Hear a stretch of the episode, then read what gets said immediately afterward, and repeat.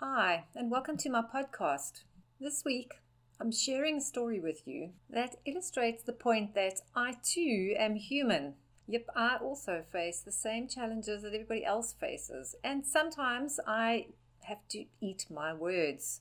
Now, it's no secret to those who know me well, and I'm also not ashamed to admit publicly that, yes, here it is, I avoid social media. Yep, I don't enjoy it. It's just something I'm not a fan of. It's not that I dislike it, and I certainly don't think it's bad or wrong or even evil. I just don't resonate with it at all.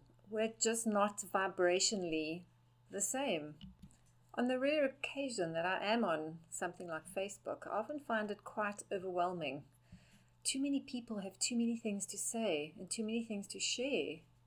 It often just leaves me feeling a little overwhelmed. But then that's me. And I respect that we're all unique individuals, all 8 billion of us. And we all like different things and we have different perspectives. So, in me not really enjoying social media, there's no judgment to anybody else who does. Right, so I've stated my case. Here's my conundrum. When you have a coaching business like mine, social media is one of the best marketing tools. Now, when I when I say that and, and knowing that, I feel myself wanting to scream inwardly because I know that on some level it's something that I have to embrace.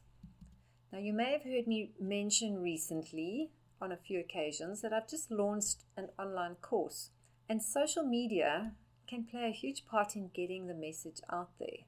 And with that in mind, a short while ago, I began the rather odious task of acquainting myself with platforms like Reddit and Quora. And wow, I cannot explain the effort, the mental effort it took for me to do this.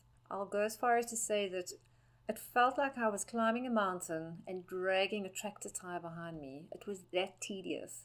The longest hour of my life. Anyway, as I was later relaying this, rather dramatically, to my amused daughter, I realized that my resistance that inner screaming was a direct result of the story that I'd created around social media in my head. You've heard me say this before. We create stories about things, about events, about people, but they're just that. They're stories based on, say it with me, our perspective.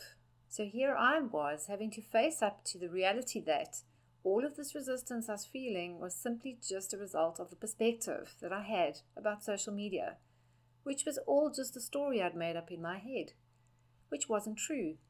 Now, as you know, if you're a follower of my podcast or my blogs, I talk a lot about the power of perspective and the fact that we can choose what perspective we want about any event at any time. And luckily, me being me, I've got the tools to do that. I simply have no excuse.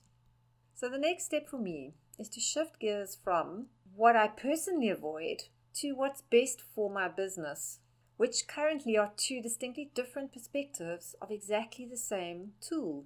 And the tool I'm referring to is, yes, social media. And when I get it right, and that could mean that in the near future I'll be embracing some new social media platforms. Yikes.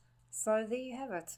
Proof that I am, like everybody else, simply a work in progress which is another way of saying that I'm simply exploring my humanness because it's part of being human, feeling our fears and then pushing through them and feeling the satisfaction and the achievement of doing that.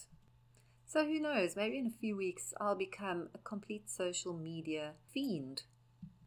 You know, even as I say that now, I can feel the resistance welling up in me. So, don't hold your breath, but stay tuned. You'll be the first to know. As always, thanks for listening. If you've got anything you want to share about any of your resistance, anything that comes up for you, then please send me an email. Chat to me on Facebook. Hark. yep, the dreaded social media. I'd love to hear from you. Always interested in other people's opinions. Have a fabulous week.